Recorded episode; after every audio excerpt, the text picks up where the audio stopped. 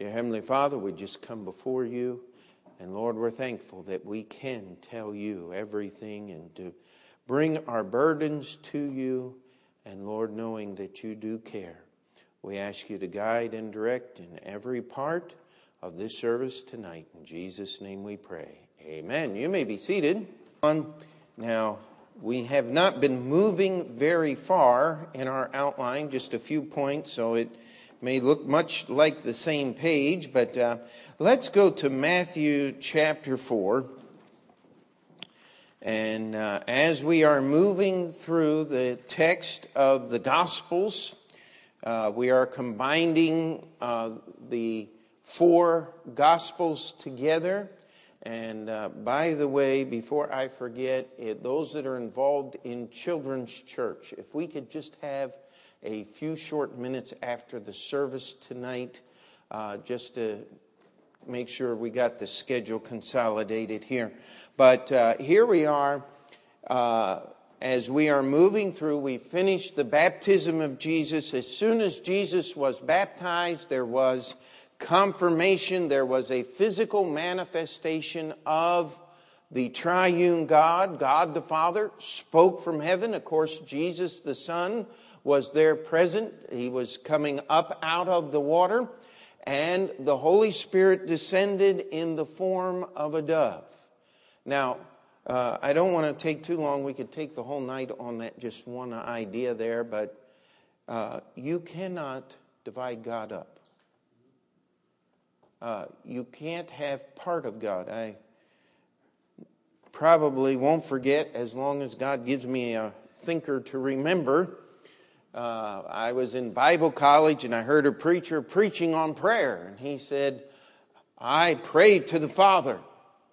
He said, But after I'm done, I pray to the Son a little while.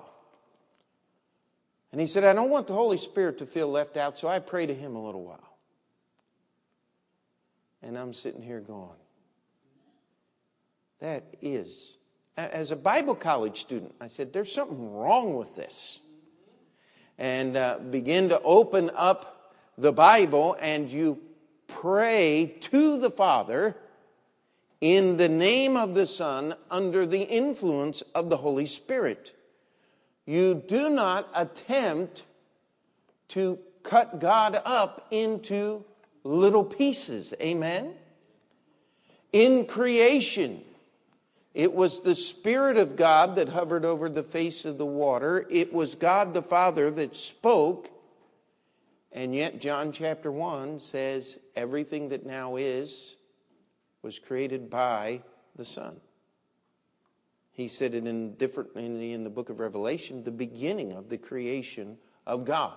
He was not the first thing created, he was the source. In your salvation, Jesus the Son offered himself through the Spirit to the Father to pay the price for our sins. The only time I know of in Scripture where all three persons of the Godhead manifest themselves physically was at the baptism of Jesus. Just, just something to think about. Baptism is important. It really is. We Baptists, it takes the least amount of effort to get baptized. All we need is water in a church. Amen. Somebody says, "Well, what about what about uh, shouldn't uh, be baptized in running water?" Uh, it doesn't say that anywhere in the Bible. It just says water. You got to have enough to get you wet all the way at the same time. Uh, I remember a preacher at a preacher's meeting was telling a story about baptizing, and he said he baptized the guy, and as he put him down, his feet came up. And uh, apparently, he was sitting on the platform, and one of the assistants was baptizing. And uh, he figured he'd have a little fun with this. and uh, made whatever the umpire sign is for strike and, and said, You got to do it again, retake. Uh, it, he, it, didn't go all the way, and so the assistant pat, you got to put them all the way under at the same time. Amen. That's the picture in the scriptures. And uh, all we find in the Bible, a biblical authority, John the Baptist, today it's the church. A biblical method, all the way under, full body immersion. By the way, after salvation, after a testimony of salvation, and then God presented himself to mankind. And in fact, if you take a moment, let's just do this before I, I forget to point it. Go to John chapter 1, then keep your finger in Matthew. We'll be right back.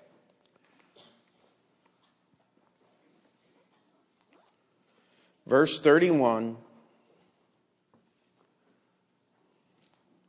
John is giving a testimony. I doubt we'll get this far in our notes tonight, so I'll just touch on it now. John is giving a testimony to those that are listening before his own disciples. Verse 31, he says, And I knew him not. I didn't know who Jesus, who the Messiah was going to be. Um, but that he should be made manifest to Israel. Therefore am I come baptizing with water. And John bare record, saying, I saw the Spirit descending from heaven like a dove, and it abode on him. And I knew him not, but he that sent me to baptize with water, the same said unto me, Upon whom thou shalt see the Spirit descending and remaining on him, the same is he which baptizeth with the Holy Ghost, and I saw and bear record that this is the Son of God. Now, that's John's testimony concerning the baptism of Jesus. Now, one might think that with this incredible one time in history manifestation of the triune God, that Jesus would just stay around a little while and start teaching and preaching and start his earthly ministry. But let's go to chapter, uh, verse 1 of chapter 4. It says, Then was Jesus led of the Spirit into the wilderness. So Jesus was baptized, and immediately after that, as far as we understand, Jesus didn't stay around to talk or preach a sermon or explain that I want you to do what I just did Immediately he left and went into the wilderness. Now, the word wilderness in your Bible simply means a place where nobody lives. It was out in uh, the uh, place where uh, places where it wouldn't have been easy to build a house because there wasn't any water close enough to run to and get uh, people didn't live in the wilderness. And so Jesus went out in the wilderness and it's said to be tempted of the devil. And so our main subject tonight is going to be the temptation of Christ. And please uh, do not allow your mind to go to the last temptation of Christ, which was a blasphemous. Uh, uh, that's the simplest word to use attempt to degrade Jesus. Jesus was sent into the wilderness by the Holy Spirit to be tempted of the devil. First, he fasted 40 days and 40 nights. Now, someone says, How could somebody live without food 40 days and 40 nights? Uh, that's not impossible. Uh, you have to want to, number one. Uh, number two, you have to be in good physical condition, and there's no reason to believe that Jesus was anything but. Uh, people have fasted uh, upwards of 40 and 50 days. After you start getting past 60, uh, that's when body systems start shutting down and things start happening. But uh, well within what we would call the safety zone. In fact, uh, remember when my wife and I were dating, a fellow had written a book on fasting, and and uh, it was uh, published widely, and and uh, he claimed to fast 40 days. At least once every year, and all of this kind of stuff. So it's not an impossible period of time, but it is at the very end of human endurance. And we'll, we'll get to that point with the first temptation, is the essence of the temptation, and says, And when he had fasted 40 days and 40 nights, he was afterward and hungered. Now, what that simply means was not that uh, he was sitting there just hungry, going, Oh, I need to eat something. No, it was an understanding that if he did not eat something and start forcing himself to eat something very quickly, he was going to harm his physical body.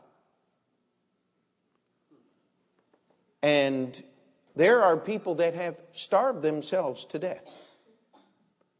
And uh, many times uh, this new thing is hunger strike. Uh, some of you have heard about that.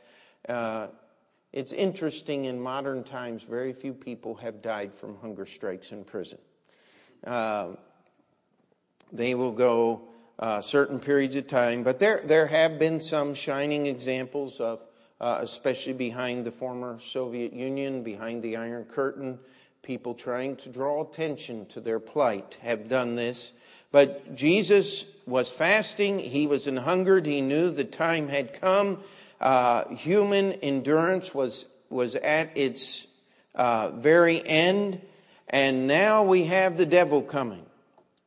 And when the tempter came to him, verse 3, he said, If thou be the Son of God, command these, that these stones be made bread. Now, that would be a temptation, would it not? Jesus had the power. What was the essence of this temptation? Well, uh, John tells us all that is in the world consists of three things the lust of the flesh, the lust of the eyes, and the pride of life. Well, if we were to classify the need for food, uh, lust of the flesh would probably be the simplest way to do that, would it not? And uh, how many of you have had to fight with the lust of the flesh, even though you had a full table of food and you've already eaten, but you just like a little more because it's so good? Has anybody ever had that problem, or am I the only one? Uh, what Jesus was doing here was he, the devil was tempting him using his flesh, but here's the ideal was you take the power that God has entrusted you and take care of yourself. Now, when you put it like that, how many of you have been tempted? The Lord isn't working. We got to do something. So Sarah goes to Abraham and says, I can't have children. God's not working. So let's use Hagar to have a child by proxy. That's not God's plan. God does not need your help. He wants your service. I mean, all this work in the in the building, and and uh, uh, I'm just so thankful that that Bible page is over. All we got to do is package them up safely and transport them out uh, uh, what a blessing that is. But while I was doing the work, uh, Stephen, especially, he loved to come up, my son, and say, Well, what are you doing, Dad? What are you trying to do here? Oh, I see. Well, why don't you do it this way? And then say, Son, I didn't ask for help. That kind of help. Would you just hold the wood? Or, or would you just help me doing this stuff? Would you sweep up the floor after all the mess I made? But I want to do the fun part. That's what we all do to the Lord on a regular basis, is it not? You know, when we use the term the lust of the flesh, we normally just think of uh, pornography and those kinds of things, immorality. But there's a whole lot more to the lust of the flesh than what is typically categorized as that.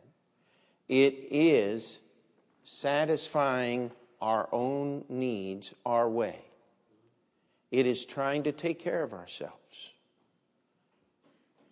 If you belong to God, who is supposed to take care of you? Now, let's be careful. We have those that sit on the other extreme. Well, if God's supposed to take care of me, I'm going to get me a little cardboard sign and just sit on Steinway Street and wait for people to put pennies in the cup so that I can live. No, that's not what God God wants your service. He has direction. He has things that he wants you to do. When it talks about they that wait upon the Lord shall renew their strength, the idea there is simply waiting on the Lord, but something that may help us understand how that we're supposed to wait. How many of you have ever been to a really good restaurant? The wait staff is attentive, but they're not telling you how to eat your food. But if you need something, they're there.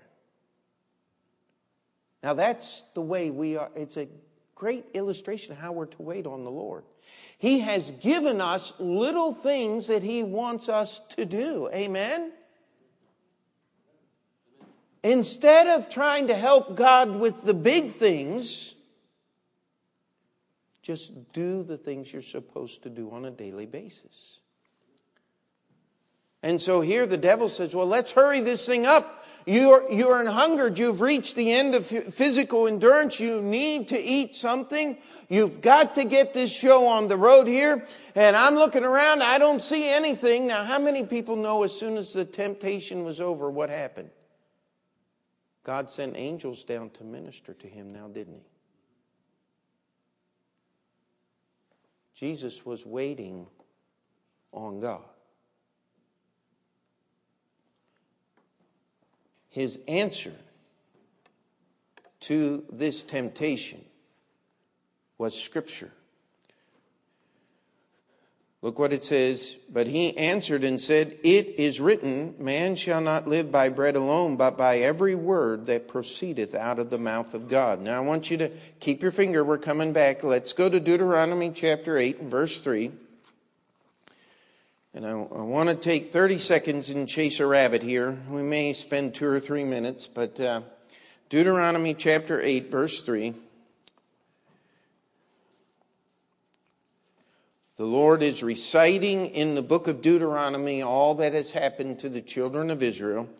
It says, And he humbled thee and suffered thee to hunger and fed thee with manna, which thou knewest not, neither did thy fathers know that he might make thee know that man doth not live by bread only, but by every word that proceedeth out of the mouth of the Lord doth man live.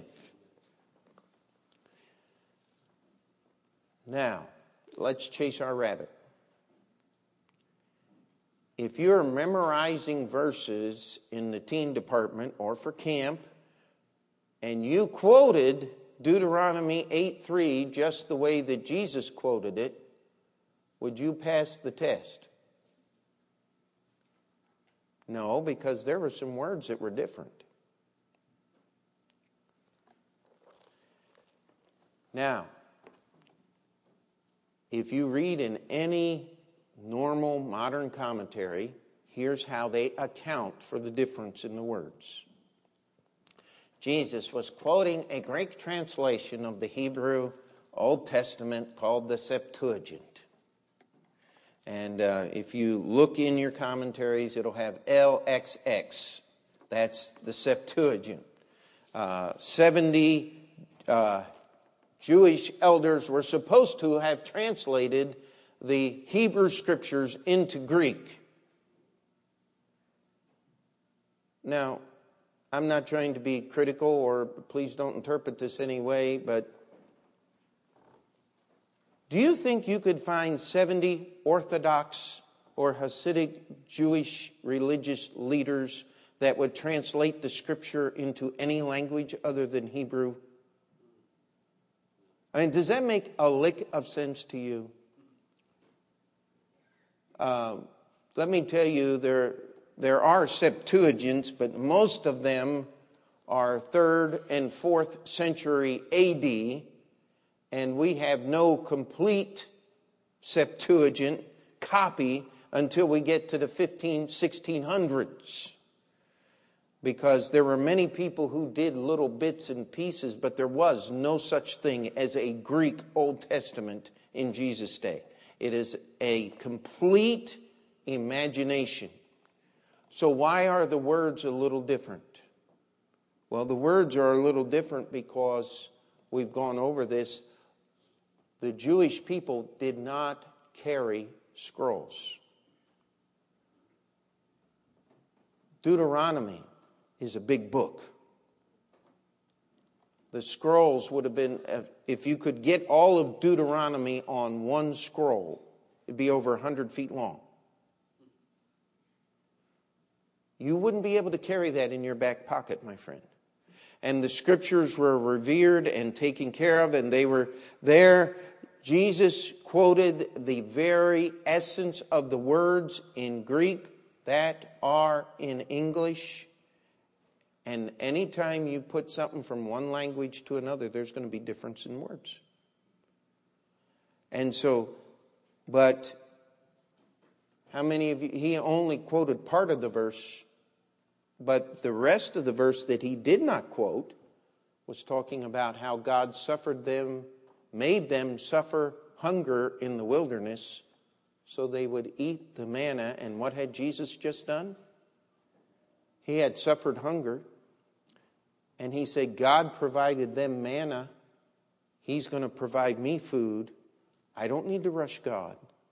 He will be on time as he always is. But if we could learn this, now, now we've chased the rabbit. Anytime you hear the Septuagint, just mark it up to the figment of people's imaginations who want a multiplicity of translations so that they can justify their new translations of the scripture, which they're trying to make money on.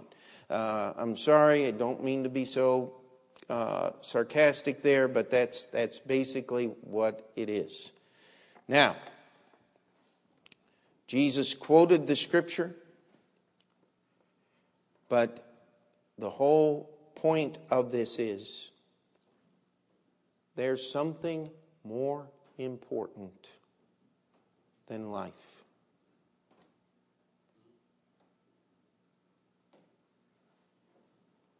Just existing. Wish we could learn this. How many people have done horrible, horrible things because somebody said, if you don't do this, I'm going to kill you? Let me tell you something. I would hope that I would have enough Bible in me that if somebody came up and said, I want you to commit some great heinous act or I'm going to kill you, that I would just turn and say, You better get it done now because I'm not doing it. You see, there are some things more important than living. Obeying the Word of God is more important than sustaining human life.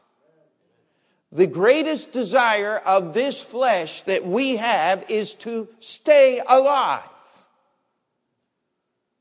And uh, I'll illustrate it this way very quickly. I used to work in a nursing home. You want to watch somebody try to stay alive, visit the critical care unit at a nursing home. I mean, there are people there that cannot turn themselves over in bed unless someone does it for them. They cannot eat unless someone takes the food and puts it on a tube and in, inserts the food into their body for them. We honor life. That's why they're there. Amen? But let me tell you, that person can say all they want to. I remember my great grandmother. She was in her 90s. And she said, I can hardly see, and I can hardly hear, and I can hardly eat. And I. She said, I'm ready to go home. I keep telling the Lord I'm ready to die. She lived another eight years. The last two and a half of those years, she was almost completely comatose in a bed. Her daughter took care of her until God was done. Life is important. We honor life. But there are things more important than life. This book is more important. That's where the temptation was. And Jesus said, Man liveth by every word that proceedeth out of the mouth of God. Listen. Jesus was tempted in all points as we are, yet without sin. We are tempted, and we don't understand why we keep sinning. Isn't that right? The reason we sin is because we're not understanding what Jesus taught us through these temptations. The next one, let's keep going. We're going to just follow Matthew here. Then the devil taketh him, verse 5, up into the holy city and sitteth him on the pinnacle on a pinnacle of the temple. Now, someone said, well, this obviously is speaking figuratively.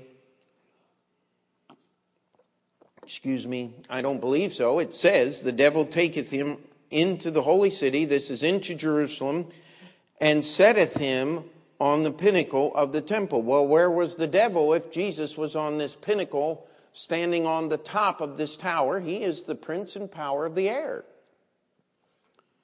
Jesus is God, remember that. He's not a man, just a man, but he was perfectly human as well. 100% man, 100% God, one person, Jesus Christ. You say, that doesn't make sense. Well, good. That means you're not as smart as God is, just like the rest of us. Amen? and he places him physically on top of this tower, this pinnacle in the temple, of which they have all kinds of incredible things talking about that if you stood on the pinnacle of the temple was so tall that it would make you dizzy and you would fall off and uh, we're talking about jesus here he's not going to get dizzy and fall off all right he was put there and here's the temptation. And saith unto him, If thou be the Son of God, cast thyself down, for it is written, He will give His angels charge concerning thee, and in their hands they shall bear thee up, lest at any time thou dash thy foot against a stone. Now, what had the devil just done? He quoted Scripture. Just because somebody comes by quoting Scripture doesn't mean they're right. How many of you remember the Tony Alamo papers? They used to be put all over the place. Some of you do. Uh, I remember, I don't remember which one of the kids it was. I, I know Sarah did it with me once, but it was we, we went through the neighborhood. It was freedom of, their freedom of speech to put them out, and it was our freedom of speech to pick them all up and throw them in the trash. Amen? Uh, but Tony Alamo would put all of these incredible claims, and then at the end, there'd be a hundred scripture references, all proving that a man ought to have more than one wife at the same time. Now, let me tell you, the Bible has answered that issue very clearly. And most people today have problems keeping one marriage together, and uh, let alone anything else. And so let's just do it as biblically as possible. But the devil's quoting Scripture. Just because somebody quotes Scripture doesn't mean they're telling the truth. He said, I want you to prove that you're the Son of God. I don't want you to prove it to yourself or prove it to me. I want you to prove it to all the people that are in the temple. Now, the temple complex was an incredible place. And we read in the book of Acts that on one day, 5,000 men were saved by hearing the preaching of Peter and John in one of the porches of the temple, and it wasn't even a feast day. This was a huge complex. There could be any given moment 10 to 20,000 people in that temple complex. On Passover, they said they would offer over 100,000 sacrifices in one day. So stop and think of how many, how much man hours of work it would take to get that thing done. There were cisterns under the temple carved into the rock filled with water that was needed for the washing that contained hundreds of thousands of gallons of water. And they had all of this thing put together and working and the devil says, It's time to prove that you're who God said you were. Now, what was Jesus' answer? And by the way, let's classify this. Would that not be classified as the pride of life? Let everybody know who you are, what you are. Explain. If you don't toot your own horn, nobody else will. Uh, that kind of thing. That's what people say. Here was Jesus' answer. Jesus said unto him, It is written again, Thou shalt not tempt the Lord thy God. And you can read Deuteronomy 6:16 and it's simply this same thing the children of Israel were in the wilderness and they tempted the Lord by saying, You're not providing water for us, you're not providing food for us, you're not providing the different things that we need. It's time for you to do something, God. This idea of making things happen for God. Let me tell you something. If you will not accept Jesus by faith, you will not accept him if he came down here and slapped you upside the head, we might say. If you're from down south, you know what that means. Uh, if Jesus were to physically walk down this aisle, if you did not already believe in him by faith, you would not believe in him. You cannot prove Jesus is God to anybody. I am not a fan of Christian apologetics. I do not believe that it is our duty as Christians to go into the world and try to prove to unsaved people that Jesus is who he said he is. He didn't tell us to, to use human reasoning. We have a whole group of people that said, well, what we need to do is we need to go and defeat all of the evolutionists in debates. And then they'll understand that there had to be a creator and only Jesus could be the creator. Let me tell you something, they're not leading a lot of people to the Lord. It's not happening. If you are already convinced in your heart that there is no creator. There's nothing I can do or anyone else can do to help you. You have to willfully make a choice to believe in God. We are to preach His Word. We are to tell people the story of Jesus. And the hardest part of all, we're supposed to live that story in our lives. And if people are going to be convinced, it's not going to be because of your reasoning, it's not going to be because of things that you show or things that you prove or logic that you lay out. It's going to be because of faith in the testimony of this book. That's how people get saved. That's why we call our church a Bible Baptist church. Amen. Because everything we do is about the Bible. It's because the temptation is to go some other way. Read Luke chapter 16. The rich man was in hell. He said, Send Lazarus to tell my brothers, lest they come to this place of torment. How many of you are familiar with the passage? If you're not, you need to read Luke 16. What did Abraham answer? They have Moses and the prophets.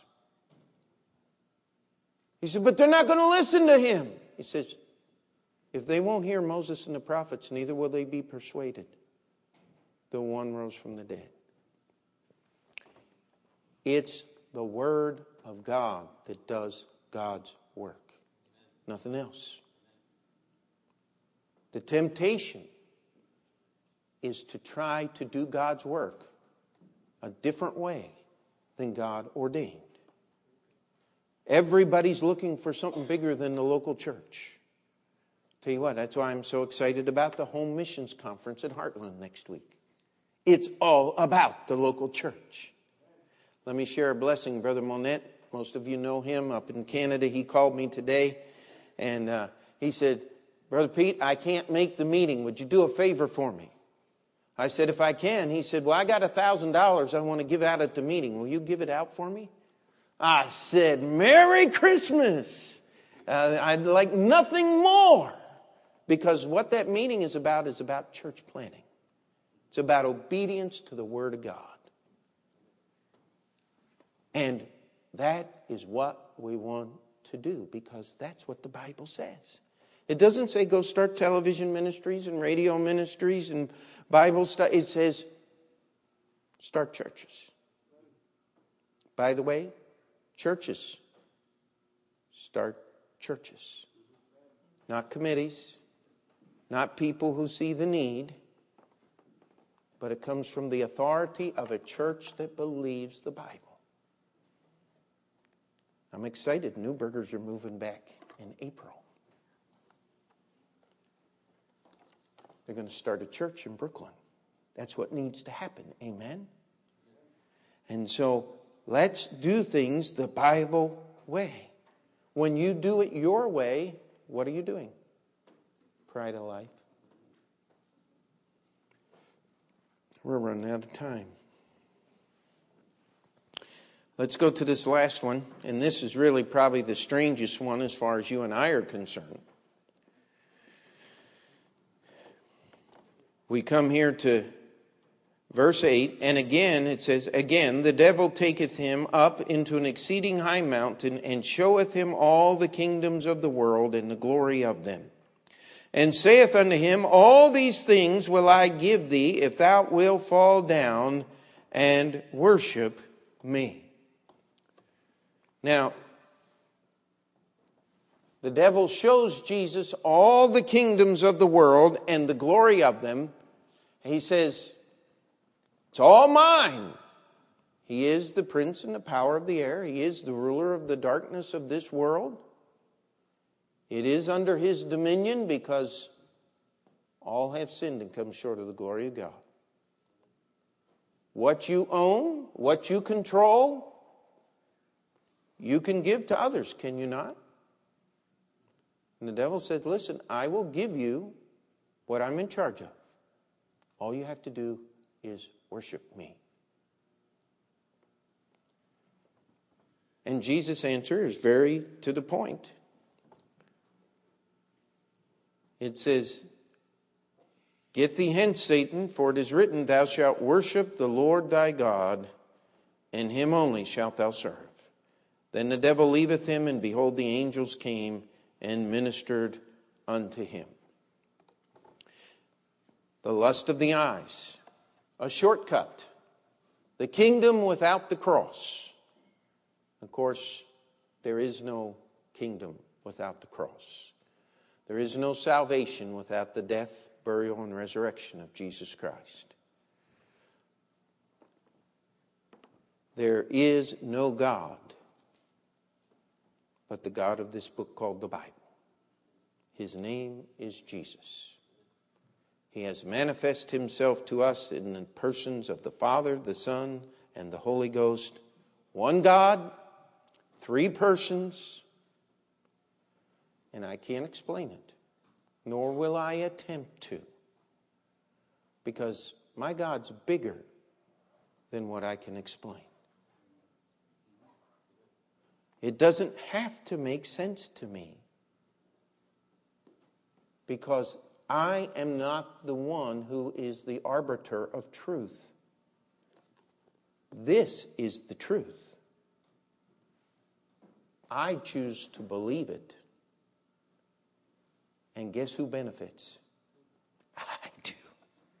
Anyone. And you can take all of your human reasoning that you want but you cannot satisfy your eyes. You ever tried to? Somebody asked Rockefeller how much money was enough. He may have been many things. His grandfather was a Bible believing Baptist, but he wasn't. But he wasn't foolish. Here was his answer one more dollar. That's how much money is enough. One more dollar. Because you cannot satisfy. No matter what you do. You know, you ever got anything brand new?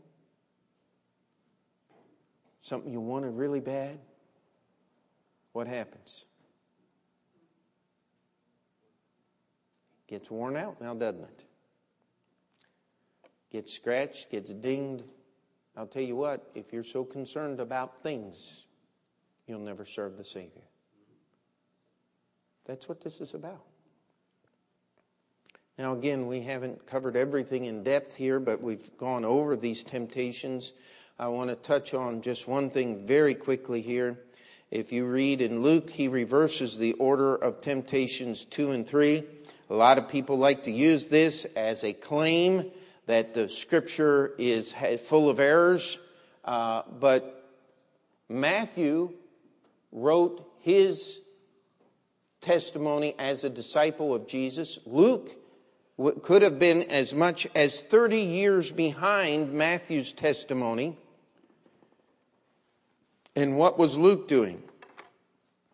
He was talking to everybody, writing it all down in a notebook until he had what he felt under the influence of the Holy Spirit was a perfect understanding. Now, let me just put it to you this way. If you had two accounts of the exact same event and they matched in every detail, what would be your first thought? Uh, the word is collusion. That is where two people get together and manufacture the story, the details, rearrange the truth a little bit so that everything matches perfectly so that they can use it to deceive you. Peter said, We've not followed cunningly devised fables. You see, if everything were just perfect, then the people who argue with the Bible would turn around and say, See, it was all put together in the third and fourth century by unknown people, and so that all the details agree. Now that all the details are a little different, they say, see there, that proves that there's an error. You cannot have both sides of the argument, my friend. These are exactly the things that we would expect in stories and relation of events of people who had no connection with each other. Because the information, read Luke, read Matthew, you cannot come up with any idea that it was talking about two separate events. The order, the reason that it's different, I can't answer why that is that way. Neither can you, neither can anybody else.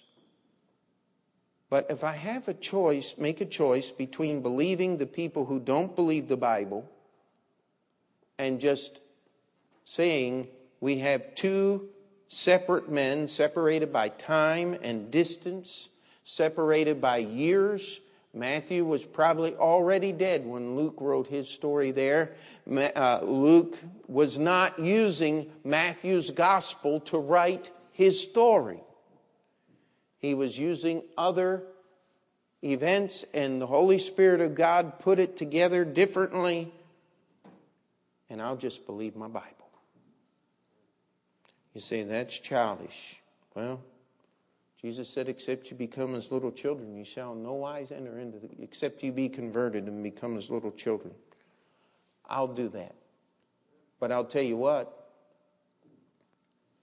if you had two people telling the same story 30 years apart, it's amazing that there's this much agreement between the two stories. Uh, that is the way I look at it. At the end of the time, he was ministered to by the angels. All of his needs were supplied by the power and timing of God. He returned in the power of the Holy Spirit. Jesus, as God, could not be tempted with evil because you cannot tempt God to do evil. But Jesus, as a man, was tempted in all points like as we are, yet without sin. Probably the simplest illustration would be how many of you ever played the trick with a pencil? Put it between your fingers and broke the pencil. Anybody else ever done that? It's very good for arthritis, by the way. Uh, no, it'll give you arthritis. but uh, that is an illustration, the pencil, of the nature of man when he is tempted. We break easy now, don't we? Well, what if I got a titanium rod and tied it to the pencil and tried the same trick? Yeah, Peter's already wincing at the pain.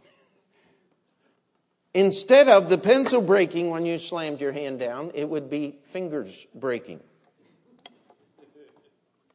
because the pencil is very capable of being broken, my friend, but when you tie it to, bound it to a titanium rod, you're not breaking the pencil. Now, that's not a perfect illustration because Jesus was both in the same being, but it helps our little minds see who Jesus is. He was tempted. The temptations were real because as a man, he could choose to sin. But as God, he could not. He is the sinless Savior. Every temptation that you and I face can be categorized lust of the flesh, lust of the eyes, the pride of life. Every sin that we sin, the devil has nothing new.